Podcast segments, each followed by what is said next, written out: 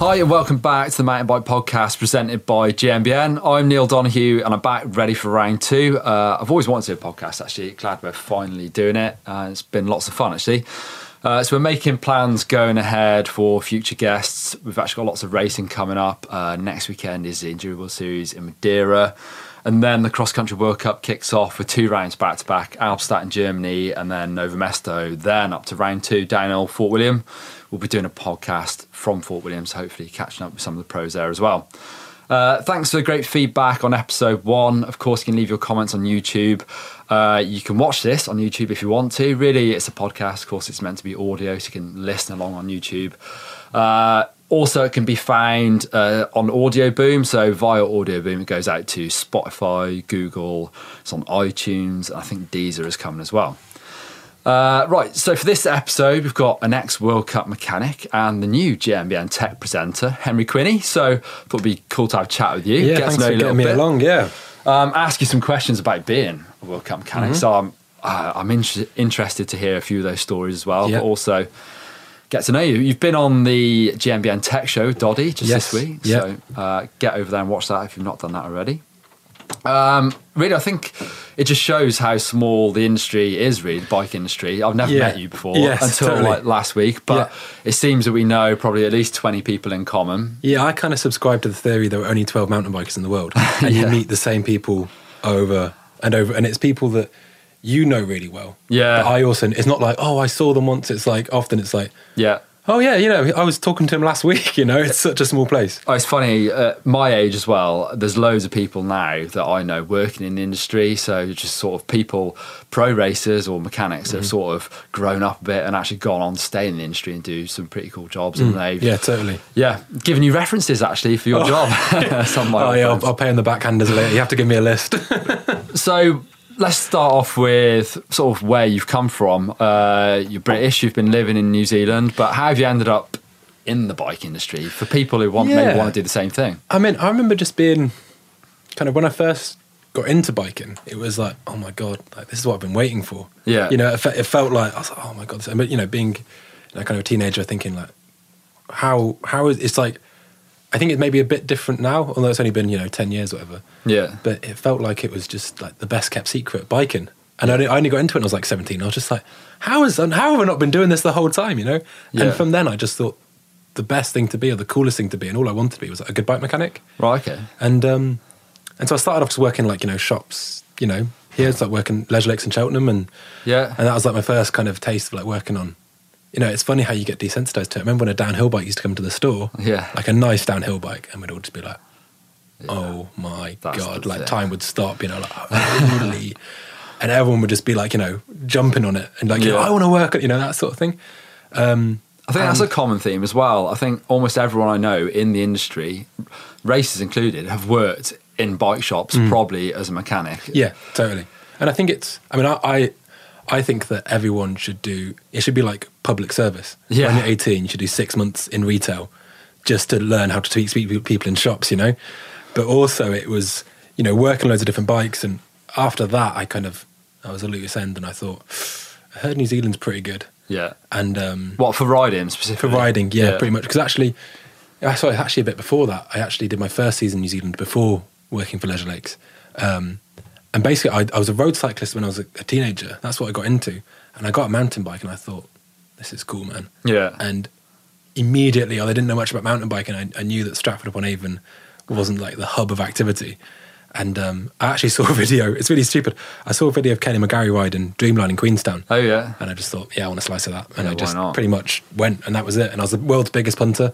I was absolutely terrible. I didn't really know, well, I was- you know, who I still am probably, but uh, you know, I was there in all my co- coordinated kit, just getting absolutely roasted by these super talented Kiwi riders. Yeah. I was just like, what's, but I've, like, I'm coming from like working in shops and stuff, like, but I've got the Troy Lee knee pads and matching with my jersey. How are you better than me on a bike? Well, there's a good And riding everything. scene. Oh, it's so strong. So whereabouts in New Zealand were you? First season, I did up in um, North of South Island in Nelson. Yeah. And ever since then, it was in Greenstown, which is just, yeah, such a strong scene. And There's quite a lot of expats out there as well. Brits. yes, yeah, it's uh, in Brits, Brits, North Americans, Yeah. um, big like South American tin- contingent as Oh, well. okay. Yeah.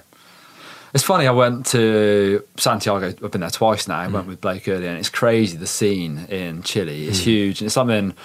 You know, I've not been to South America that much. I've raced Brazil World Cup a couple of times, and you just don't really see it. You don't see it, especially in our media as such. Mm. Yes. I mean, we're trying to readdress that a bit by going there. Yeah. But you know, it's hard to comprehend how big the scene really was in Mm. Chile before I went there and saw it. Yeah, and I heard the riding's incredible out It there. is right? amazing. Yeah. 'Cause my my wife's from Santiago, Right. Okay. So, you know, I'm I'm hopefully going to go over. the next Yeah, few you gotta months. get over there. Yeah, and she says it's just the mountains huge and I've not actually been to New Zealand yet. It's, it's top of my list of places I need Yeah. to get out to and uh, see Crankworth. Really, is yeah, totally. is Ro- one. Rotorua has got undoubtedly amazing riding, um, but I think you know I'm probably a bit biased, but the, the riding in Queenstown is sensational, and Yeah. it's only getting better. The mountain bike club digs. You know, it's it's funny because there's always been amazing descents, but only in the last couple of years. We're getting to those descents made easier, and it's just the unsung heroes that slog out and build the climbs. Yeah, right, no Because one wants everyone, to do that, yeah, yeah. everyone's excited for kicking on a rut, but it Yeah. takes like you know, somebody with a bit of work ethic to be like, oh, let's get a really consistent gradient, Yeah. lots of switchbacks, you know, fair play to them. Um, so, how did you make that step from being an enthusiastic rider, Mm-hmm. uh, working in a bike shop, to actually working on a World Cup team? Yeah. So, that, what team was it? Firstly, uh, working originally for um, what is now InSync Racing, which was like the Fun Factory team. okay, yeah, Um, so with Harry Malloy and that, and that Yeah. was my first first taste of it. It comes from, I think, when you live in a town, you know, Queenstown or Morzine or maybe Whistler, if you can get in a good shot there, it's amazing the contacts you make. yeah, you know, I don't think, I think you know, you got to have some substance, not just who you know. Yeah, but right. It it helps. Well, I think yeah, I, I know that from my side of the industry as well. Definitely, if you know people, same in the you know in the wider world, I suppose, Mm. but it definitely helps who you know, of course. yeah, and that was working at Vertigo with Paul Angus, you know, our, our mutual friend Pang. Exactly. Yeah. So I raced, you know, uh, downhill in the UK with him in the early 2000s, probably. Mm. So yeah, those people then go on to work all over the Yes, industry. really. totally. Yeah, yeah, yeah. Um, and then you moved on to Polygon Yes. UR team. Yeah. Okay. So working on uh, whose bikes was that? Uh, I kind of, I kind of moved around a bit. Originally, I was working for Tracy. Yeah. Um, basically, her mechanic Jamie, who also worked at Vertigo just before I started there, but we were really good pals. Yeah. He was um, kind of not sure he could commit to the season, so I started working on Tracy's bike, and then he was actually going to come back. Yeah. So. Um, after, you know, a little bit into the season, I ended up working with uh, Kenta Gallagher. Yep. But I also worked for um, did some work with Sam, Sam Reynolds. Um, Oh, yeah. Then did like test camps and Mick and stuff like that. And you know they're all a great bunch of guys. And it Yeah. was it was cool. Kenta especially. I've just got I not only got respect for him because he's a really nice guy. Yeah. And he- he's a genuinely one of the good guys. But also just I've also always got a lot of respect, you know, for like h- hard work and I think his story determination. is pretty uh, incredible, really. It's like you don't really hear about someone. So Kenta, what even he was a really good cross country racer, Mm-hmm. sort of on the British cycling program with good support. He won one of the cross country eliminator World Cups, Yeah, didn't he? he did indeed. And then sort of jacked it all in and wanted to race downhill. And he's just such a genuine guy. Yeah. And I think that displays in that, like, you know, he genuinely felt he wanted to race downhill. Not that he was going to make more money, not that he was going to be more successful. Right. But he just loved, he was like, I just want to ride downhill. And gave up that sort of you know rising star status Oh, yeah, as totally. a cross country racer. Sort of risked it all to race World Cup downhill. Yeah. It's really impressive, actually. Yeah. And, and he's, he, you know, he wouldn't tell you, but the amount of like, because he's a very humble guy, but he'll drop in conversation. Oh yeah, that's when I was. I actually um had just uh, won this road race in Belgium or whatever. Yeah. and you'll be like, oh okay, cool. So did you do a bit of that? Oh, nothing much. I mean, I, I lived in Belgium for six months, but you know, Yeah, that's just, right. That's just how, how you do it. I was like, oh okay, cool, cool, cool, cool. cool." you know, like It's good to see he's- he's a humble those guy. all, all round riders. You Mm. know, so good at everything. Yeah. Uh, what type of riding do you like doing? I just like, well, actually, for years I've been a bit of a, you know, a real kind of trail rider. That doesn't, I think, for me, I've always, I've never really liked the whole chairlift thing. I've never Oh, liked okay. gondolas. I've always much rather pedal. Yeah. Um, I've actually got a hip injury, and then this season, after a few years without a downhill bike, I got a downhill bike, and I've had to eat a lot of humble pie because oh my god, I've been having such a good time. Yeah. I've, I've always felt that like uh, you know riding like when you go and ride some like awesome like backcountry or which can be you know steep and techy etc. Um, loop, it's like you like you know you're curating the trails. It's like being a fine food critic. It's like a small amount, but that stuff's really really good Yeah, right. then like bike park i felt in the past has been a bit more like you know your fast food that's just easy to get to, but it's not necessarily good for you. Yeah. But like I Yeah. said, I've actually been having a good time this season, so yeah, true. probably should quite up about that. Yeah, I need to get back on a downhill bike. It's been a long time since I've ridden one. I sort of just jump on my trail bike now, and it's, it's the easiest thing for me to ride Yeah. over. But I think with trail riding as well, like I've gone incrementally just lighter and shorter travel bikes without really Yeah. intentionally gravitating towards it. Yeah. But it was like 170, then 160, and now I'm on a 140 mile bike. Then when you hop on a downhill bike, it's just like, oh my god, Yeah. this can do anything. You just feel like an absolute hero. yeah, totally. Uh, yeah, I've not ridden a modern one. That's sure. It's been a long time. So The Right. old bikes when I rode them. um, so you came from working in the bike shop as a mechanic. I, th- I guess a lot of pro mechanics start that way. if Mm-hmm. Mm, you I look at think the so. World Cup pits, cross country and downhill and endurable series, they're probably all ex bike shop mechanics. Mm-hmm. Um, it's funny. I'm not saying all bike shop mechanics are salty, but I think some of the like the angriest, uh, Yeah. saltiest people I've ever met have been ex bike shop mechanics. Yeah. Why do you think that is? Oh man, I actually, I was working in a shop once, and this guy started who was he kind of you know a bit younger than me, and he'd been working some really good shops, Yeah. and he immediately came in and was like a bit salty, Knows everything. and I just said, dude. We can we can do this if you want. we can spend six months arguing and being hard at each other, talking about who knows which about what. I was like, I'm not really interested. Yeah. You know, I think there's almost like, I think it's sadly it's kind of like a, a male sort of alpha male thing. Yeah, maybe. You know, like kind of like you know, puffing the chest and Yeah. oh, you don't know about those 1998 Marzocchis, you invalid. You know, it's like, Yeah. but actually, how would you? Not, no one's born with that knowledge. Um, Yeah, right. I think some of the best workshops I've worked in have been just like really like about the freedom of knowledge, not about the exclusivity of it. yeah, right. You know, and I think people get annoyed because, I mean, I've, I'm not going to like, be like holding that. I probably in the past got annoyed when somebody comes in and you're just like, oh God, why me? You see their bike, and Yeah. it doesn't inspire you to be like, and it's got dog whatever on it, and you're like, Yeah, yeah, right. you know. But I think, um, no, I, th- I know what you mean. I think I think some bike shops just need like a clip around the ear and be like, your life isn't so bad, mate.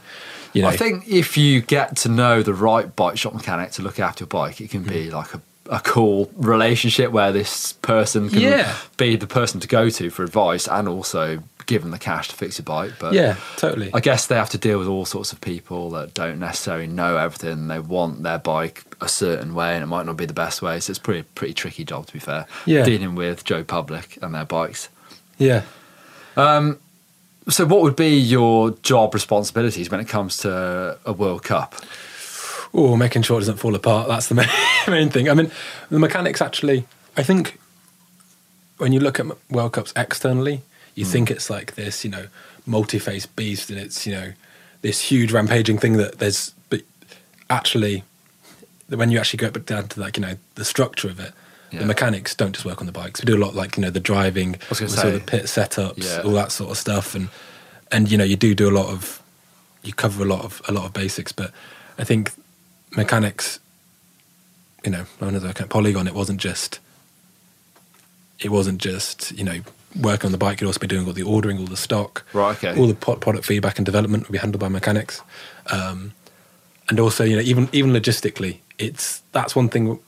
When I started doing that, that's one thing that I was taken aback by was Yeah. I didn't actually have the skills logistically because when we're say in New Zealand and we know that we're only going to be in Mont Saint Anne for seven days, Yeah. but we also know the nature of the beast. We're going to break a lot of rims in Mont Saint Anne, Yeah, so we right. need to get some rims delivered there, but we've got nowhere to get them to. Yeah. So you've then got like a two day window that you've got to get all these spare parts to Yeah. and stuff like that. For you know, I didn't. It was like a huge like baptism of fire. Like, oh my god, like this is like a big operation to be taking on. You know, essentially with no experience in that sort of thing. Logistically, it was it was, Yeah. it was quite in depth. It's difficult. I remember when, obviously, well, I, I rode for uh, MBUK Santa Cruz, which is a, a British based team. So, uh, European World Cups is easy. You just, well, we had a big camper van, uh, motorhome. You pack everything there, off you go. You're sorted with loads of wheels. But it comes to Mont Saint Anne or anything in North America, you've got to try and, like I say, get your logistics over there. We used to actually pit with a co- like a sponsor, like Fox Yeah. suspension or something like that, they'd really help us out. But it must be hard for those big teams that really want to take loads of stuff. Well, it just gets expensive, I suppose. You've got Mm. Yeah. to take boxes and boxes of kit and an easy up and all that stuff. But I actually. I think when you got, we called it the mothership because it's this huge lorry. Yeah, It's- I've, I've been- done a I think a, a GMBN Yeah, van tour I mean, of that. it's Actually, it's massive. huge, isn't it? But you kind of you fall into the trap of every every bike component that's ever made should be in that truck. Yeah, which is right. obviously really impossible because you have got you don't. and It's actually although it's very big, you have got very limited space. Yeah. And um, and when you're at Mont Saint Anne or a flyaway race, and somebody says, "Have you got that? Uh, you know that previous generation chain device that went out of fashion ten years ago?" They're never going to ask it because they know you haven't got it. Yeah, But right. when they've got that anticipation, I did, you know, even though you have got a lot of space, everything is so tightly packed. You, there's no wiggle room in, in one of those race trucks. It's all, Yeah, sure. And because you go on the road for so long, you've got to take like tires. Think how much room that takes up. You know. I, was, I think about that now when we're looking at the first round of the World Cup downhill where they're running mixed wheel bikes. Now you've got to take rims and spokes. Mm. even. Uh, spokes would be, the- oh, I used to hate building wheels. I used to have a mechanic, but sometimes I do a lot of it myself. And Monster and Fort William, I knew, especially as a flat rider, I think, flat pedal rider. I would go through three or four wheels of those rounds, uh, rear wheels. Front wheels will last me all year pretty much, but I would then have to take all that kit to make sure I've got it. Yeah. And some unfortunate person's going to have to start rebuilding wheels for me. Yeah.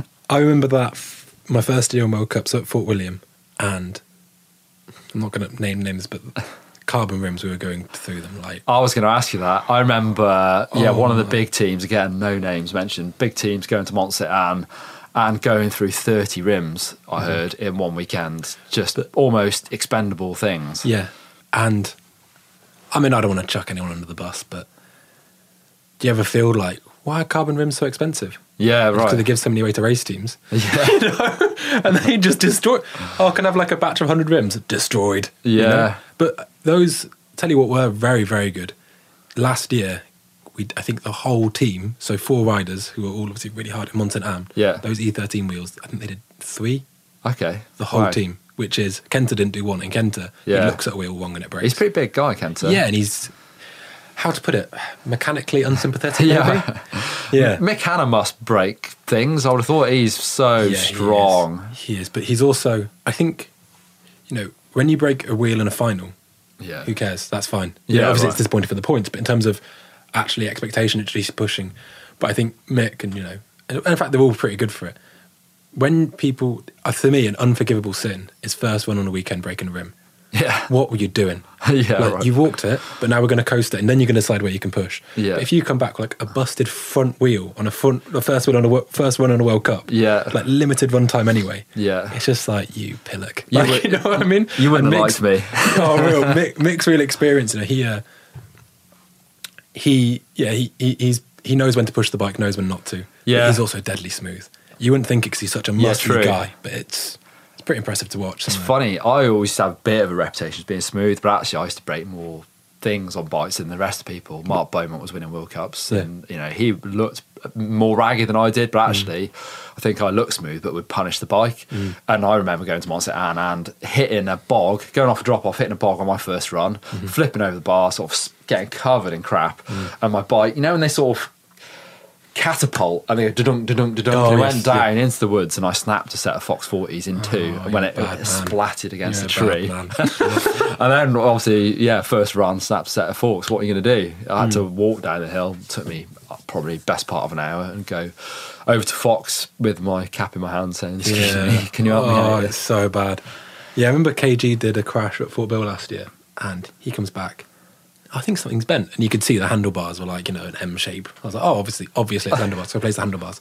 And this is yeah, I think also as a viewer when you watch the Red Bull live stream, you don't understand how limited practice running is. Yeah, right. Well, it's Yeah. Hmm. different. Back in my day, you used to get loads and loads, so it was simple. But yeah, now they're a bit it's, against it's the wall. tight. So when someone comes in with a big mechanical, you almost want to have a second bike. Just go on that, but it's- Yeah. it's not really the way.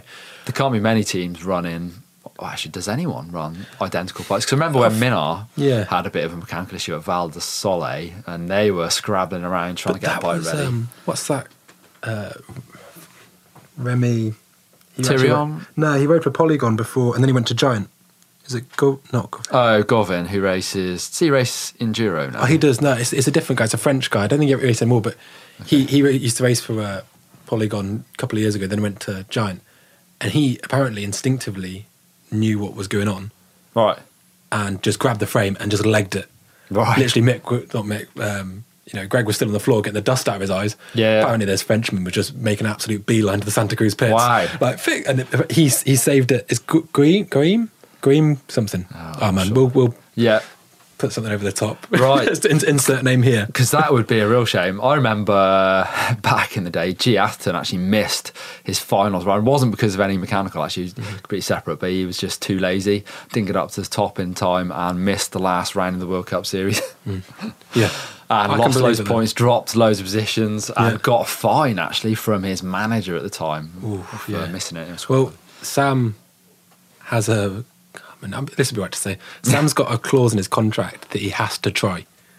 Sam Reynolds. Sam Reynolds. He Right. has to make an effort because he's so laid Oh back. my God, yeah. And apparently, there's a story he told me he was just like apparently in some pub in Whistler, Yeah. watching the live feed of the Dual Speed and Style Yeah. with a burrito.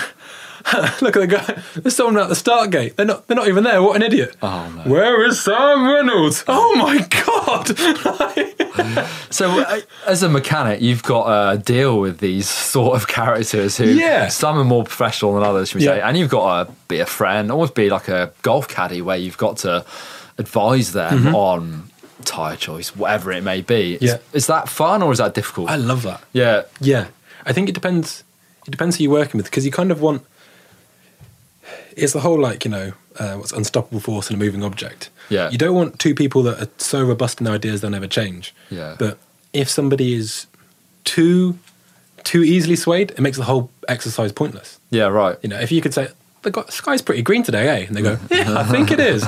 like what, you know, and and having a rider that knows what they want, but actually, what you're there to do is to help and guide them and inform them, Yeah. and kind of you know let- let it manifest in a detailed way. They might not know exactly, you know, about, and they don't really need to actually know what five clicks of rebound does, whatever. But actually, they can dis- if they can describe the symptoms and then you can put it into action. Yeah. that's that's what it's that's what they're good. talking about that, I I know some riders or some racers are really good at doing that, giving feedback. You see it with people like Fabian Brel who developed things over years.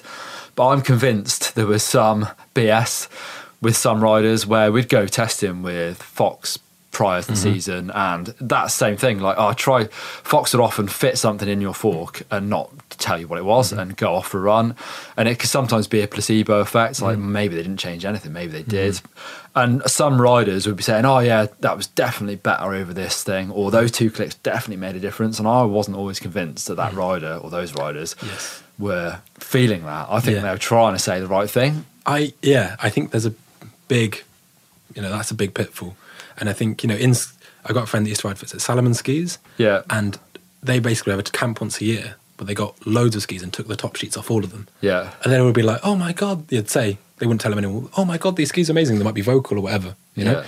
and it would be amazing if we could incorporate that more in mountain biking yeah because also you get people i don't know say you get somebody that is developing a bike who's been a pro rider and obviously an incredible rider and i'm, I'm not taking that away from them at all yeah but if that rider maybe over a 10 year career the way that bike cycles go three four years before you get a new downhill bike they might not have actually ridden that many different bikes true yeah you know what I mean? yeah i'm, And I'm not- I'm not- definitely i'm not saying to on that. i don't know when you've probably since you've gone from being a racer to working here Yeah, i bet you've exactly. tried way more bikes Yeah, absolutely. Yeah. Do you think you could develop a better bike now? Um, I don't think I could. Hmm. I'm. I definitely subscribe to that feeling that I'm not an engineer. I know how I like a bike, and I could give someone advice potentially, Hmm. but I would- definitely would not think about designing my own bike because I don't know what I'm doing, Hmm. 'Cause- and I think a lot of racers don't know what they're doing. yeah, and I think it's almost kind of keeping up with the Joneses. Yeah. looking over, and you know, you see like Loic with his like all that telemetry and stuff. Yeah. and I think it actually does put a bit of fear in some people. Yeah. I'm not saying it's not probably very accurate, but if there's a, I think there's probably an element of psychological warfare. do you know what I mean? Yeah. And people are, like, oh, you know, it's like in the 2017 season when everyone was throwing 29s together, Yeah. and everyone's gonna be throwing mullet bikes together. Yeah. But then was it last season or the season before? Um, Laurie Greenland apparently went to Schladming and was doing faster laps on a 26. They just couldn't get tires for World Cups. Right. Okay. Do you know what I mean?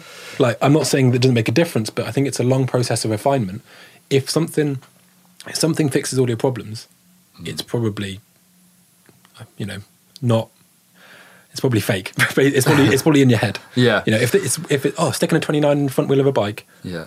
everything's sorted. The world's a good place now. I It don't seems buy like a very easy thing for people to do. Yeah. Pretty much any bike is stick a bigger fork on it, stick a 29 front wheel Yeah. on it, and are people going to do that for round two, maybe? But then again, if it makes the racer feel more capable. Oh, there's a, there's a lot to be said for someone feeling Mm. better, especially when it comes to downhill racing. Yeah, totally.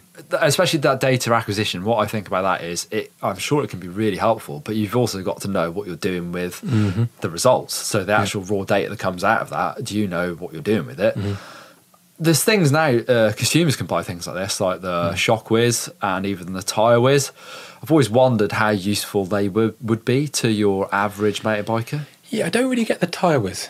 I understand the I understand what it's there to do. Right? Yeah. This is the thing. So one of the hardest things about working on a race bike is consistency.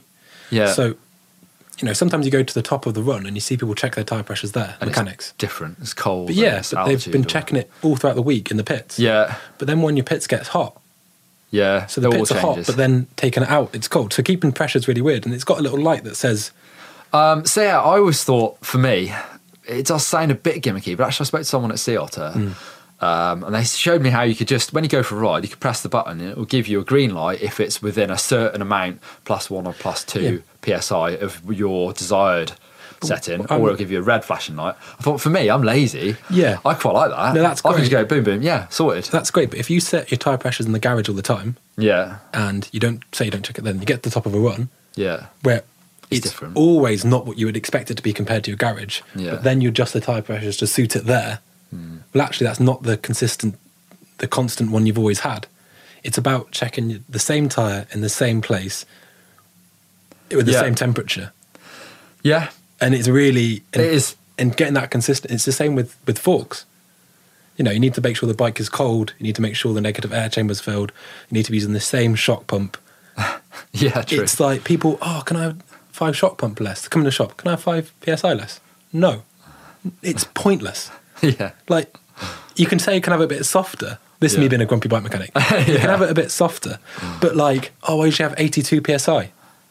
yeah, Well, not with this one, you don't. Who, God knows what, the dials, yeah. do you know, I don't know, maybe that's a bit unfair, but I've got a funny story about it, actually. Oh, go on. So racing with Mark Beaumont, he had a great mechanic, Al, who's now who then went on to work for the Sky Road Team and Oh, become a wow, big yeah. time mechanic, get paid loads of money. Early Toledo. But for three or four years, I worked for Mark, and he had this super expensive, I think it was probably Michelin tire pressure gauge, Mm-hmm. and he would always make it to the half psi. Mark would have his tires Mm-hmm. at this.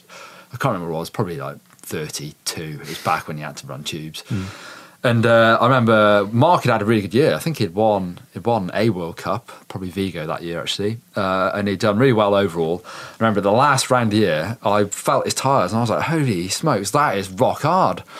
And and I was like, "No, it's just it's 28 or it's 32." And I was like, "Pff, "No chance, that is not 32." And uh, I got my pressure gauge or put his pressure gauge on my tyres, and it was completely wrong. It was like 15 psi out.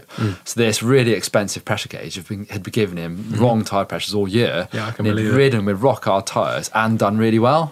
And all I could think of was like, oh my god, you could probably have done a bit better if you hadn't had those rock hard tyres all year. And it's the same when, say, if you were testing.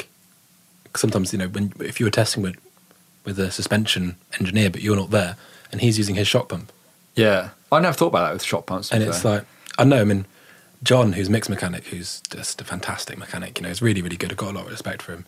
He is so p- particular about a shock pump. Like, Yeah. he won't let other people use it. Yeah. Because if you're not careful about your bike, Right. and it has you get a bit of dust in your air chamber, Right. and then it sucks up into his air chamber, and then he Oh, goes wow. to his mixed bike. You know, Yeah. it'd break his heart. Yeah. He pre- pretty much sleeps with under his pillow. You know what Wow. I mean? Like, and it's a lot. And another thing he did, which was really interesting, was before Cairns World Champs, he got all the tires, yeah, seated them with no sealant, yeah, beaded them, judged them on how true they were because they often have a little wobble, graded Yeah. them one to three, wow, and then racing was one, practice was two, three was nowhere near mixed bike on a race weekend. no way, Yeah, he did loads of stuff like that. He was in, I would say, mechanics. You know, you get the type that make it perfect and the type that make it work. Both, neither neither one is better than the other. Yeah. both have their place. I'm probably a make it work kind of guy. Yeah. Uh, you know, I can I can do it. I can do the stuff, but I'm probably less hung up with that obsessive tendency. How, going back to that, how much wobble would you see just in the tyre manufactured? Mm. How it, would you see much wobble? I've never noticed that. Um, it, you can do. Right. You can. Um, I used to race on a rear wheel that most of the time was virtually hitting the chain stays anyway, so yeah, it would have made much difference. to yeah, me. totally. Um, you can do, and also you get. I mean, it, yeah, you, you, it can vary, and that, it it doesn't matter what the brand. it can vary. Yeah. You know, So when I started racing World Cups, it was 2000, and actually, uh, Steve Pete supported me, so I raced for his Royal team when that started out. And Mm-hmm. part of the deal was I had help from his mechanic, who was Andy Kiffin, who Oh, yeah. was Steve's mechanic for a long time, most of his racing career, I would probably say, especially the early days, was really successful. And Andy had a bit of a sort of legendary status within the pits. And I remember, so my first ever World Cup. Uh, so Andy would look after my bike sort of outside the season. I'd go up to his shop, Northwest uh, Cycle Centre, Mountain Bike Centre. It was a really good shop. And he'd sort it out completely top to bottom, take it apart, be ready for the race. But then when I got to races, it was sort of up to me. I was only a junior, so, you know, I didn't have a pro mechanic. It was up to me to look after it. First ever World Cup went to so Leger, um, 2000, and out of the start gate in qualifying, I snapped my chain uh, absolutely gutted. And I rolled to the bottom, and I remember Andy Kiffin going absolutely ballistic with me. Like, it really upset with me. He thought that I'd sort of brought shame on him for not for not checking my chain. Basically, it linked every single link. He said you should have checked that chain, every link. And at the time, I was flabbergasted. I was like, "That's crazy. I can't have checked my chain every link."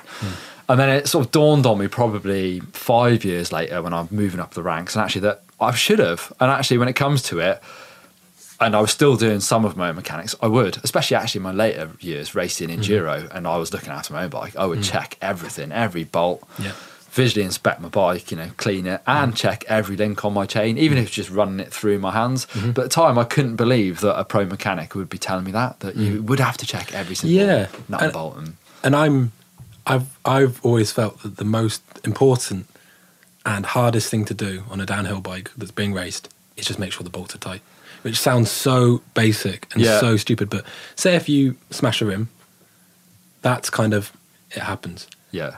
If a head wobbles loose, that's unforgivable. Has, have you ever had anything like that happen in a race that was Um, definitely your fault? I once on Ronnie Vidman's bike didn't do the seat the seat seat post clamp. I did it up as tight as you would have it. This is my second ever World Cup. Yeah. I did it up as tight as I would have it at home, Yeah. but kind of that recommended talk kind of goes out the window a bit.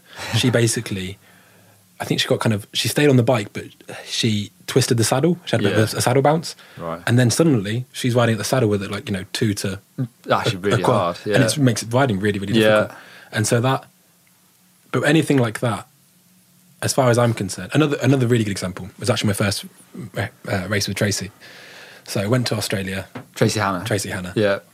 for national champs in a place called Bright, just outside Melbourne. Met Tracy, obviously utterly lovely. Both the Hannahs were like, Yeah. but this was Yeah, like, good people. this is big time for me. I was like, Yeah, oh my right. God, Don't mess it up. don't mess it up. And she just had her shock serviced, and the technician at her local bike shop had put the, the shock back on the bike. But the the the way the Schrader valve sits on the air can it had to Yeah. be a certain orientation Right. to clear when it compressed. Yeah, otherwise. So she, com- you know, first compression blew up the shock Yeah, right. and she came back not knowing what was going on. And for me, I'm the last person to touch the bike. Yeah. Even though I Uh, you didn't know, Should it- know. it's but on me. Yeah. like that's pretty flat. hard. And it's really it was a bit frustrating because you know you want to be trusted, Yeah. and in that moment you can either play the short game and go, "It wasn't me," yeah. or you can actually just say, like, for me, it was always really important that whether I was right or whether I was wrong, what I always say would always be as true as I could. Yeah, right. I would never try and hide. And I think that short term, it's like you sometimes look a bit of a pillock. But in the long term, they'll go, actually, no. and then, then s- later on in the line, we said, no, I tightened that bolt. Yeah, right. You know, they know I'd put my hands up if I didn't. I can't think of anything, any examples spring to mind of anyone losing a race because of a an avoidable mechanical. It must Oh, be. But you, because you don't hear about Probably it. don't hear about it. Yeah. because people honestly it's like information suppression i know someone i was actually saying that i did a tech video yesterday and Yeah. i'm not going to embarrass them with who because they were a bloody good mechanic and a great guy as well yeah. he forgot the uh, um, pin in the brakes Oh, and the brake pads fall out. because sometimes you wheel building the bikes at yeah. two o'clock in the morning I think I've heard of that actually. Yeah. and stuff like that and That's bad news. bad news. and I mean, yeah, and and, th- and there's lots of little things like that that can go can go a bit south. But that's where having having a good relationship and trust comes in, and it's a really important thing to be trusted. Yeah. And yeah, it's a difficult job, really. Like you say, you've got to Mm. look after every single thing on the bike, potentially be up late at night doing things. It's funny I- from the outside looking in now. There almost seems like there's a hierarchy uh, in the World Cup pits of some of these mechanics for the top riders are virtually celebrities themselves. Yeah. and they have a big following. Yes, and they do. They've got you see actually some of the stuff from I think it was on Vital from the round one of the downhill with like John Hall, Aaron, Mm-hmm. Aaron, Gwynn's mechanic. His toolbox looks immaculate. Yeah. and almost legendary. Uh, I status. like I like nice tools. I take pride in my own toolbox. yeah. Um, I think it's really important to be ultimately. So say if you know intense, they're paying his wages. Yeah, you know. right. So he's there to publicise them just as much as Aaron Gwynn is, basically, in in my opinion. Yeah, Like, you know, you're there I to never thought represent the that. brand Yeah. in the same way that you represent. We're both friendship GMBN. Yeah. And we go out, we wear the kit, and we're nice guys, or we do our best to be, and that sort of Yeah. thing is really, really important. Um, but you know, sometimes you see there's a bit of kind of how to put it. You s- you see in other pits or wherever, and you, you observe it, and Yeah. it's like. "Ah, this isn't done. ah." And then a camera comes through and oh hi, Yeah. How are you? No, that's just that's not me, man. Yeah, right. Like I know if I'm, I'm, I'm quite. I probably wear my heart on my sleeve a bit too much, and if I'm stressed, I'm stressed, and if I'm not, I'm not, Hmm. and if I'm in, if I'm in angry, whatever I am, and you know, I could. Some people kind of that kind of cult of personality is not something I really get into, but you do see it a lot, and fair enough. I mean, if fucking you know, butter's their toast, who am I to say? But yeah. you know, But there's also sort of stepping stones, same as a racer. Like there are the smaller teams, the bigger teams, and you have to work your way up. oh yeah, And I think sometimes from the outside looking in, people don't realise how tight the budgets are on the smaller Mm. teams, and actually, people can be let down by things not happening, maybe not getting paid. There's a lot of Oh, not I yeah. won't say there's a lot of crooks in the business, but No. there are a lot of chances that want to have a dream team and run a World Cup thing, and it, Yeah. it doesn't always work out. Yeah. and I've definitely fallen foul to that in the past, and I'm sure you know as a Yeah. mechanic you've seen that happen as well. Oh yeah, and you know, there's I've heard of stuff like you know, yeah, you know that company A gets bought by company B. Yeah, Company B says exclusively, you are not allowed to sponsor anyone this season because you don't have you, you don't have a marketing budget. yeah, You know, we're restructuring your company, whatever. You don't. That is not an option. Then a week later, company A signs with a team yeah. and I've, I've I've seen it happen from an external point of view. I've I've been kind of in the circle when that's happened. Yeah. Oh yeah, you know, however much X amount of money. Yeah, you'll get it in uh, in June after Fort Bill. I mean, I don't think it's Yeah. even, I think it's just naivety. I Yeah. think I don't think it, I, yeah I don't think it's anybody kind of you know trying to There are very screw anyone over. But Well, I say I think there are very few bad people, bad hearted people in the business. Hmm. It's just sometimes people are more uh, ambitious than Yes, actually I is think so. realistic, and sometimes it doesn't work out. So I think in company A mind, they think, oh, but with this new turnaround, we're going to get such a good product out there. Yeah. And company B is just going to say, wow, you did such a great job and you sponsored a World Cup team. Good on you. That's some initiative. it never works like that, you know? So going to back to the World Cup, Daniel, um, did you have a favourite track or favourite place to visit? Uh, I think if it wasn't for the midges, yeah, Fort Bill. yeah, But, you know, I love going somewhere that has a riding community. yeah, and you see all those people come out, you know, they all come out the woodwork and they'll travel all over the UK, to be fair, to go to Fort Bill. And it's really special, man. It's cool. And Yeah, it's insane. definitely. And same like Rotorua, yeah, awesome community. And then you go to some places where they're not even a bike shop in 100 miles. yeah. Right. There's no, like, literally, sometimes you go places and there's no, there's a downhill track, the World Cup track, and there's literally no other riding apart from that. Yeah, And it's a bit like, why are we here? I've Like, seen it. I don't know. It should be about legacy as well for me, more than just Absolutely. We see it at the more exotic ones like Brazil back in the day. Everyone from South America would travel to that race. Mm. It was amazing. Um, I raced in Japan in 2000, Mm-hmm. and that was huge. That's the most spectators I've ever seen at a World Cup downhill race. I've heard I they- probably. It was, World Cup's come back there. really, I'd love Yeah. to see that. It was. I a- don't know. I was, like, I was like, oh my god, is that? In the I've not calendar? heard that, but I've, I've, I'm not in the I've- Uh, loop enough to have heard that. Probably. I have heard because there's they want to get more rounds in North America. yeah. Now this There always used to be. It's when I uh, Yeah. raced. and and just think how much that could upset the balance. Yeah. So Mister Big Trucks in Europe, Right. that's not available to them anymore. Yeah. And then suddenly a company like let's take Intense for an example, which you know this time does have a big factory program, but in the last few years hasn't. They've probably got a lot more resources in terms of not just money, but in terms of trucks available to them, contacts, that sort of stuff than North Yeah. America. Yeah. So suddenly, actually, because and that's why I have so much respect for you know, the Kiwi guys, the Vanzaks, who kind of now is like this big, you know, huge kind of media thing. where Everyone's having- and they're all all great lads, obviously. Yeah. But those guys, they go to Europe, they live in a van. It's they, the other side of the world for them. Yeah, they race, they most of the train. year. They don't just, you know, people in Europe, two World Cups on the bounce, so there's like a month off before the next one. Yeah. They go home, they relax. Yeah. Even when there's a week before, week between races, they go home and they relax. Those people from the other side of the world that are sleeping in a van, still having to train, still having to do all that other stuff. I've got so much respect for them. Yeah, It could it's really difficult. mix up if we go to North America Yeah. because even just going between, you know, yeah, easy up and hotels is more exhausting than being in a, in a nice race truck with a Yeah. kitchen and you know. Yeah, it's hard. I'm in back in Japan. They would because it was so hard for people to get there and so expensive. I think the UCI would stump up a certain amount of cash per Mm. rider to go there if you had the points. But obviously, when you get there, no one has a, a setup really. You just Yeah. work out at the pits. And that's it's funny the the reputation the UCI has in mountain biking, which I'm not going to say is undeserved or deserved. It's it is what it is. Yeah, But I would love to see the UCI coming in and doing stuff like, you know, if you are say like they have they have an income threshold for a team. yeah, if you get getting this, then your riders, like in road cycling, Yeah. if you're a pro continental rider, you get at least this. yeah. Right. Because you sometimes hear about fantastic riders, you know, who basically got say got into a, a long term deal or something like that, Yeah, and working like absolute dogs in the off season, yeah, you know. And I think that that's the kind of the the, the growing pains that mountain biking, the World Cup's going through. yeah, And I know I think the UCI governs the sport, but I would like to see more kind of progressive leadership, I suppose. yeah. You always get the story that the UCI are just they're such a big organisation. Road is so much bigger and track Mm. and whatever for them that that's where I suppose rightly that's where their resources go. But it does feel like mountain biking, especially downhill, is the sort of you know the poor cousin that doesn't really get much Yeah. attention. But it's difficult. It's uh, Red Bull.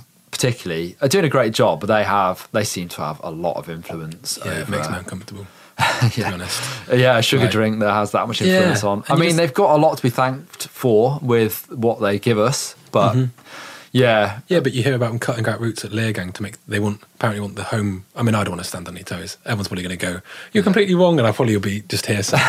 but they wanted the tightest race. The rumor was they wanted the race to be Really? as tight as possible at Leergang because then it's a better spectacle to the non-initiated mountain biker. yeah, You know, people that see tight racing assume that's a better race. Well, I'd rather see Sam Hill put however many seconds into people of Valdesol. yeah, true. But they were like cutting out routes, and you know that. Then the backlash was we got that new su- upper section of Valdesol. right, But the, I think they, they took it too far. And I know you hear about them like that thing where only on the podium can you drink Red Bull. And it's just like, guys, like, it's difficult, isn't it? You can see why they would want that, but when you're telling people riders that uh, their income is from other Yeah, sugary drinks or that's it. whoever that they can't promote their company, so that's yeah. that and is that's only going to wrong. harm the growth of other companies coming in. yeah, You know, People I just, won't want it, yeah. Yeah, we need to make it more. You know, I heard there's a thing in Formula One, I think it's called the Concord Agreement or something, Okay. which basically said for years that Formula One needed to be on a free to air platform, which is why there was such uproar when it in the UK went to Sky. yes, because that's what advertisers want. They want a variety of people. You know what I mean? So Yeah, they can right, actually, so it's- and it encourages people so to come it's in. accessible. Yeah. If we if if it starts closing off, I think it's gonna it could have longer ramifications. I don't know. Who knows? I think uh, World Cup seems to be going from strength to strength at the moment, so hopefully it keeps going on that. And we'll, Mm. Yeah. yeah, it's it's always fun. I, it- for me, I love watching it again after Mm. sort of being a part of that scene for a long time. After leaving, I didn't I didn't really want to watch it for a year or two. C- What are you feeling like now that you're not Mm. Oh, there? But You got- missing it? I was got real bad fear of missing out at one point, yeah, real bad. And then um, and then that that is like you know there's there's FOMO and then there's JOMO, joy of missing out. right. Okay. And I just think of all those people putting up those tents and all you know. And when you look at places like Maribor, look like a great event. It's, Oh, that's a cool spot, It man. is really nice, cool city as well. Maribor, I used to love it there. Yeah. Uh, just make sure you get out the alley before it all kicks off with me. Might- Too late for the people that were there, but there used to be a really good pub down the alley, and it would eventually get so rowdy that you had to leave before Yeah. the police showed up. Did you- I don't know. I've not heard any stories from last week if that happened. My, uh, I once got told a story. I don't know if you were at this Mont Saint Anne World Cup. Hmm. I think it was maybe 2009. Would you been? Probably. Yeah. Where this guy, well, these guys went to the after party in Mont Anne, Mozart was always a legendary. I after party. heard it was like a good. 24 hour rave Yeah. after the race. and this guy went there to basically, and I don't know if obviously you know I was bloody, I was not involved at this point, but it just is a great story. This guy went there to basically just have a big old fight, and so he went round Don't remember that. and apparently like you know just got, like big guys were going up to him trying to calm him down just knocked out Why? knocked out apparently this big sc- i would just love to see hear the inside story of that 'cause apparently this guy's mates like made a little arm like arm thing around so no one could get in Oh, wow. apparently it was just it was fab because that was telling me And, Wow. um, no, I didn't yeah see it that sounds one. absolutely well I do remember seeing someone, I won't say who it is, who had just won the World Cup downhill that day and Cool, was, that's wasn't a drawn very. down to options but wa- was a lovely bloke, but not a very nice drunk, and Yeah. got super rowdy until uh, he eventually swung, hit someone, and knocked out that person and their girlfriend next to him.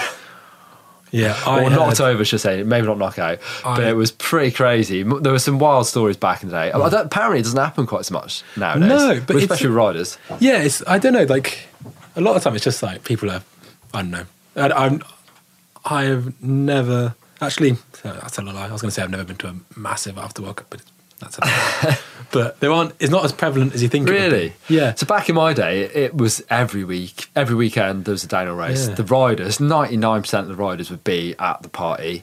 And I think all the mechanics would be definitely, but it's like it was work hard, play hard Mm. every weekend. And there was people like Nico that you'd see at the last party of the year, probably. But other than that, almost everyone was there every week. yeah. Maybe I'm just not in the right circles. There's probably a great party going on behind me, and uh, I didn't get the Facebook invite or something. No, I heard um, in Le Bresse was a good party, but that was Right. like I think it depends. I think someone's really got to take on the mantle. Yeah. like when Commensar were like, oh, was it Lenside? I can't remember.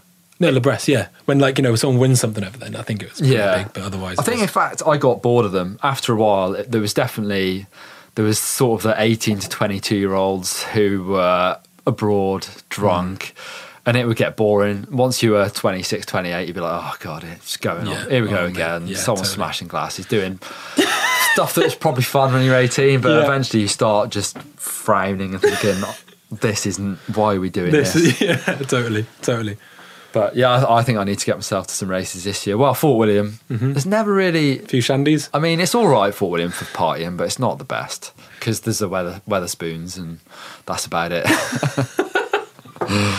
there was a good Red Bull, and it was at a Jeep party, and we had free drinks. That always helps with partying, I suppose. Yeah, I no, it remember does- it does Josh help. Bryson getting thrown out of that party for climbing on top of the Jeep because there was a bike on a bike rack on top of the Jeep, Oh, and nice. he thought it'd be a good idea to try and ride that bike. Yeah, yeah. and the head of Jeep did not think it would be a good idea, so can Josh was imagine. thrown out the back door. Josh Bryson's they Um, shaped bump in the bonnet. yeah, although I think he did reappear at some point. um, yeah. So, have you got any good wild stories from World Cups, or is it all too Oh, I think getting too serious? actually, I'm trying to a non and without. I last year we had a pretty weird one going down to Leergang. So, I mean, you know, I was saying the joy of missing out. So, like for instance, I flew from my parents' house in Stratford upon Avon, flew to Toulouse to pack the truck, which is like like. You know, when you're going to say Mont Saint Anne, for instance, that's 30 boxes Right. and like you're jet lagged before you even get on the plane. Like I've, I've done before, like like yeah, Yeah. we it was all, we our warehouse in a place called Cast, and it was called the Cast All Nighter because I would always have to do an all nighter before we left. Yeah, right. And somebody that, that would do like you know thirty six hour. Well, anyway, so I did that. Fine. Went up to Fort Bill, so I drove in the truck, which only, obviously only goes hundred k, all the way to Scotland, which is a long way. Yeah. Right. Just as we got off the ferry in s- um, kind of north of England, puncture, which Oh. is like seven hours outside of motorway. No problem. You take it. It's fine. Got the Fort Bill set up. Sweet. Then driving to Leergang, which is also a really long drive.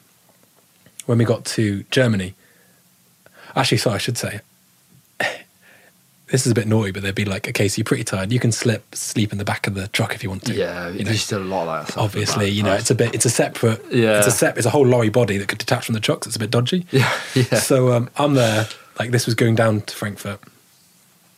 I'm That's the there. Polygon truck, is it? uh, yeah the Polygon truck. And basically, I used to download like like Age of Empires and all those old games I used to play because basically you could play them when you're really tired and you got like a ten hour drive and you just sit there like. Yeah. So I'm. I told the manager I was going to be upstairs sleeping. I was downstairs in the kitchen, just a cup of coffee. Yeah. And we had another puncture. Oh, and the wheel exploded, which is basically That must about, come as a bit of a it's about surprise. um, half a meter away from me. Like, and then I'm just like, like the whole truck's like bouncing up and down. I'm like, like, so I'm like, absolute, like, oh my god. So I like try and like, you know, put everything away whilst the truck's like slowing down. And oh, what's happened, guys? Oh, I was just upstairs getting some kip, whatever. And um, anyway, so we get ten hours beside the motorway. Oh, man. God. So we get this all sorted. Yeah. Fine. Then we carry on. We're driving for about two hours and we get flagged down in this routine stop by German police. I think I've heard about this. Uh, wasn't the story that the, the truck is too big? Oh, yeah, but the story you didn't hear Right. Oh. was that I was asleep in the back still. and I just got a message saying, don't, Don't- move. don't make a noise." Don't come down because they'd said, sweet, so three foreign nationals, um, you know, passports. Whoa. So they were in the front and they'd go Oh, three passports man. Ah. down. So then we basically were lying to the police. and they're walking around and I just hear this guy go, oh, the truck's uh, quite tall. And they get Yeah. a tape measure out. Oh, it's uh, too big to travel on German roads. So Then what? What did you do then? It- Well, then the bit that, the trouble bit with this guy was like, I'm actually a bit of a mountain biking fan myself. Oh, right, okay. Oh, Is it okay if I take a look inside the truck? I've always wanted to. And I could hear him through the I'm just like- So I get my, I've got like a little crappy curtain on because it's like bunk beds. Yeah. So like pull it along and stuff my feet down the side of the bed, and I'm just lying there like, oh god, like hidden Yeah. away, like. And then I'm just like, my trying to make sure my phone's on silent and stuff. And they come in and they're having this com- long conversation in German. Stood like I, this guy's knees are like, like you know, like just under. I could see through the little hessian curtain. And I was just like, oh my god, they're like, oh, it's amazing, wunderbar, da- all this, that, that, and the Yeah. other. Walking around, they were in there for a long time, man. And I'm just there, just like, oh god, so they leave, and then I eventually. So we we had the, we were stuck there for a long time while they were doing all this regulation check and trying to find out what to do, and um, eventually, like I looked out the window and I just heard the door open and the team manager was like, "Henry, run!" And so they were the other side, Oh, the back, wow. so it's like parked long ways, the other side of the truck, and Yeah. the door on the side opened kind of halfway down the rectangle, if you see what I mean. Yeah. And he just said, "Run in a straight line." To where to? So I just, to a hedge, to a bloody hedge, mate. I've been in that truck for about ten hours. I needed a, I needed to go to the toilet so bad. I was Yeah. hungry, so I'd run into a hedge and like went along it into the back of a service station, just gorged myself on like awful food, and then had to just sat there watching the truck, pretending not to have come Oh, wow. in the truck as they were there for like another couple of hours, and then we just got a Merce- Mercedes Sprinter that we oh, basically had to unhitch a trailer, drive along, get a rental car, and then we got a Mercedes Sprinter, plumbed as much stuff in there as we could, Nightmare. and absolutely spanked it to Leogang. And we got there like Wow. it was touch and go, man. Whoa. Some funny road stories. Uh, yeah. Yeah, and then there's stuff like actually my favourite story of last year was um, John, John John got the wrong day to fly to Mount St Anne. Oh, no. And we were like, John, where are you? He was like, the flight's tomorrow. We were like, no, it's not. And he was like, oh, right, okay. And basically, that situation, you've got to shout your own tickets. It's your own fault. Yeah. You know what I mean? And um, and he rings up Mick because Mick's got a bad hand and isn't sure if he's going to race. Yeah. He's like, So Mick, John's how like, short "Ah, are hey, you? man. so uh, I'd love to come to Munson Anne, but just making sure you're going to race. And Mick was like, I don't know. I mean, I might do. He's like, mm. It's like, I think you probably shouldn't. yeah, totally. Like, I'm happy to buy the ticket. Oh, God. Uh, um, you know, he's like buying a house and stuff at the moment. Like, you know, he's yeah, it's going to be a couple- thousand yeah, quid. Yeah, total a thousand quid. He was just like, so. Like, I'm really supportive of your choice to race. I'm happy for you to race, but man, if you're not going to race, just let me know now. No, I'm pretty sure I'll, I'll give it a go. Yeah. Okay, cool. I mean, do you want to hop on? You hadn't ridden a downhill bike since the crash at this point. Yeah. Do you want to hop on the bike and just roll it on the car park? And bring me back. Yeah, and drew me back. Uh, no, I, I mean, I'm 50 50, but I'll probably race. Yeah. Ah. So John goes over there. Mick doesn't qualify. He's just there, like, Gutted. oh my god. He's like, no, it's fine. Yeah, no, no worries. And obviously, you know, you couldn't be angry. Mickey gave it a good shot, just his hand was sore. Yeah. But it was just like, Yeah. What can you yeah, do? sweet, it's cool, cool, cool. I remember a story, a road story back in the day. The Hope, you know, Hope Technology Breaks. Um, there, it was at Willingen, I think. We had a round the World Cup there, and one of the guys had driven the van a bit too enthusiastically, should we say, and put it in a ditch. And it was that it was sprinter kitted out, or it was a really cool sprinter, like the best racking. You can imagine the amount of spares they have there. So olives for whatever, bolts for whatever, thousands of things, and they'd thrown it into this ditch and there was stuff everywhere. And Mm-hmm. he had to ring up uh, Will Longdon, who was my team manager at the time, say, "Can you go to a hardware store and buy as many buckets as you can fit in your car and come and help us out?" And they were shoveling buckets out of this like. oh, You know, no. like a, a wet, uh, you know, uh, ditch, like a dike with Yeah. Oh, buckets of hope kit, and that's I think the van was written off. No. Yeah. 20 grand's worth of racking inside the van was written off and all that stuff. I think Oh, No, uh, no, no. no. the guy kept his job, but I think he had some explaining to do when he got back to uh, Oh Yorkshire. my god, that would suck. that would absolutely. Because there's stuff like that. There's stuff that goes wrong, and you know you see it before your eyes, and you're like, okay, Yeah. cool. At least I know what I'm doing. Imagine opening those van doors. Oh, Just please, baby Jesus. what can no! you what can you do? what a nightmare. Yeah, man. Um, What about sort of downhill bikes? Can you? Can, is there anything you can think of like future downhill tech that we might see? I mean, Yeah. Obviously, we've seen electric electronic gears come to trail bikes. And Yeah. I can see that potentially crossing over. It's one of those things you don't need. I've ridden Yeah. ridden the boat that Shimano and SRAM. I think it's nice, and then I sort of forget about it when I go back to my normal bike. But do you think that could potentially come to downhill? I think that like in some ways, like in my kind of experience, like Shimano's been lovely to live with, but Yeah. SRAM's been great to race. It's on like your trail bikes, you know. Yeah. Like I feel that s- Shimano's like such a smooth shift, and it's just like really easy going. Yeah. But when you're actually dropping the hammer, Yeah, that, right. like bang, of, Bang. of Yeah. SRAM is so nice. Yeah, And true. I, and I think that kind of when being pushed aggressively, that's when they're having a nice group set. I think yeah, electric, comes into it. electric gears. Uh, what I do like about it is they're so quick to shift. Hmm. I think maybe you could see them on downhill bikes. I would think it'd be really cool. I think there's gonna be stuff like you know enduro bikes. I'd love to have a saddle and shock jigged up. So when the saddle's up, the compression dialed up. Someone's done that, haven't they? I think I can't remember who. Hmm. If, if it was wireless, it'd be so neat. yeah, true. And similarly, I'd love to have. You might have seen Troy Brosnan on his bike. He had rounded out, or basically had a spacer on his cassette, so he could Yeah. slide it in, so it's a bit more active. Uh, Yep. So I did that as a video actually last Oh, did year, you? and it really helps. Yeah. Hmm. The problem is shifting back out of it can be a bit dicey. Just snapping chains. What if you had a, So a- it's- electronic gear, A or neutral. something like, a neutral, yeah. or something like that, or you could have. I think I think people are kind of really, you know, a couple. I think people argue about what they understand. Twenty nine is easy to argue about because it's easy to understand. Yeah. Trtrue. I think the the kind of thing that's coming in with the high linkage bikes, people talking about brake jack and stuff like that. Yeah. because they're beginning to understand it. Yeah. and I think that maybe that could lead the market. To be, I'd love I'd love to see more, you know, gearbox downhill bikes and stuff like that. Yeah. But that's just Oh, me. it's been going around for.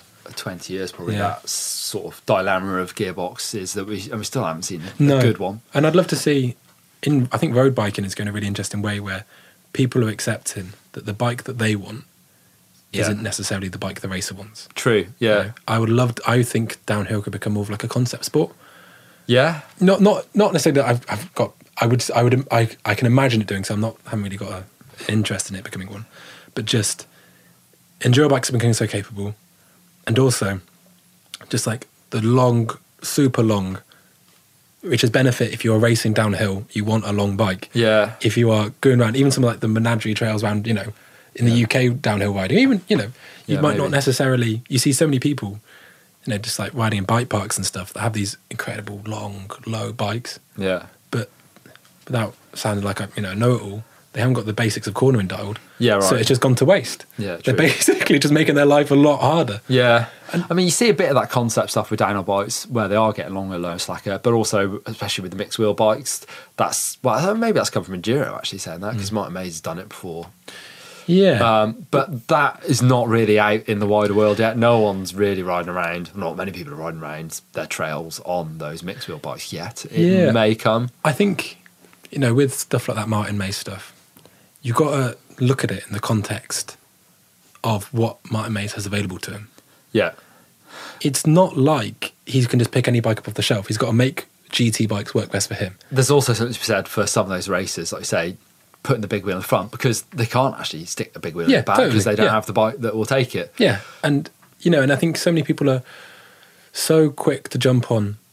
And, you know, like Martin Mace is a great example. If you think he'd, and apparently he's like, you know, talks about this. Yeah. When they got away from the iDrive, like last year, whatever it was, Yeah. that was the first full suspension bike he'd ever ridden. It was an iDrive. Oh, you know, like a whole new world was opened up to him. Yeah. And you talk about races like, oh, they can just do this, do that. And actually, the way that kind of it works, you know, like the 20, whatever it was, 2021 stuff is probably already concrete in, into production what's going to be made. Yeah. It's not just like it turns on a turns on a fivepence. It's like it's Yeah. a big beast. This bike industry we've got to work around. Yeah, totally. And I think you've got to view it in, yeah, there's probably great bikes that ride fantastic with the mullet. They're probably great bikes that ride fantastically with 29. But a good bike, a good rider, on his day, Yeah, right down. he's not going to tell the stopwatch. Oh, actually, I've, I've got two twenty six. He's still going bloody quick. Eh? Yeah, exactly. Yeah, it'll always be the way. Uh, It's all. I hate you to use the word marginal gains because it's the connotation of it, but it is. I- Dano races, well, all races are always looking for marginal gains Yeah. everywhere. So I think I think I don't know. I'm, I subscribe to that as well. You know, I'm not I'm not shunning it. I just think in the wider in the wider conversation, th- we have to acknowledge that riders don't have infinite resources to just turn to whatever they want. yeah, It's not like you can just put his hand up. Hi guys, so tomorrow I'd like. yeah, That's a long conversation, and it's about bike cycles. Say if they bought out a bike last year that he didn't like, yeah. well, tough luck. You're gonna have to wait three years. And you also you also have to have a certain amount of sway because actually, oh, 2005, 2006, I was riding a Santa Cruz V10 and I didn't like it. I couldn't get on with it at all.